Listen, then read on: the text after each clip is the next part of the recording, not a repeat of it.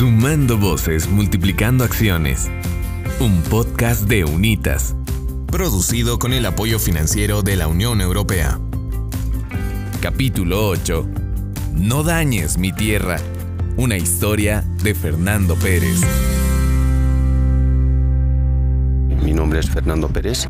Vengo de Songo, de la jurisdicción indígena originaria de Songo, como una ex autoridad de la Central Agraria y actual defensor de, de las comunidades indígenas. Fernando Pérez tuvo muchas consecuencias al tratar de defender los derechos humanos de su comunidad.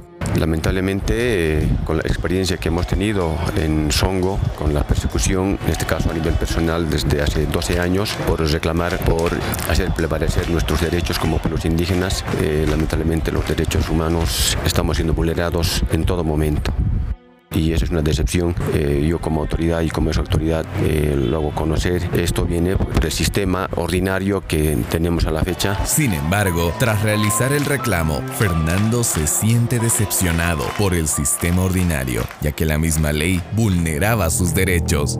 El sistema ordinario no reconoce nuestros derechos, pese que en la constitución política del Estado dice igualdad jerárquica entre las jurisdicciones ordinaria, la indígena, la agroambiental y la especial. Entonces, ese tipo de vulneraciones como la ley 073 nos cuartan derechos en el artículo 10. Entonces, todo ello no se cumple. Si la Constitución nos dice igualdad jerárquica y una ley nos cuarta esos derechos, lamentablemente, pues estamos siendo vulnerados en nuestros derechos. Fernando se veía muy afectado porque la minería dañaba su comunidad y los pueblos indígenas sufrían la contaminación del medio ambiente y una atroz deforestación es de lamentar. Hace mucho tiempo yo estaba muy apenado y estaba muy preocupado en, muchos aspectos, ¿no? El efecto que me ha causado en lo psicológico, en lo social, en lo familiar, todo ello ha afectado en mi vida.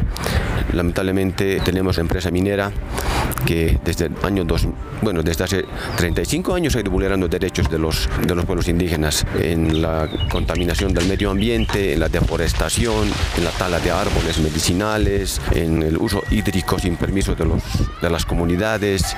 A consecuencia del daño ocasionado en la comunidad, expulsaron al propietario de la mina, pero ese acto tuvo consecuencias para algunas autoridades indígenas, donde volvían a vulnerar sus derechos.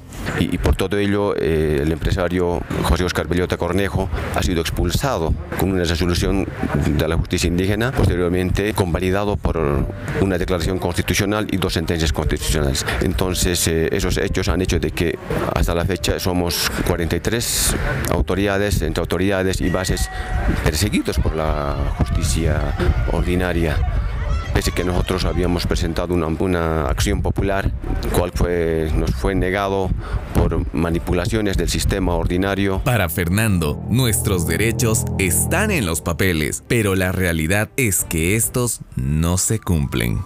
Nuestra lucha va a continuar, va a continuar hasta que hagamos realidad, hagamos respetar nuestros derechos, porque Ningún ciudadano puede venir a atropellar nuestros derechos en la, en la contaminación, en el abuso laboral, no tener derecho a, la libre expresión. Somos agredidos por la propia gente de los mineros, eh, somos amenazados de, ser expulsados de nuestras comunidades, pero aún así eh, vamos a seguir luchando hasta que hagamos prevalecer nuestros derechos.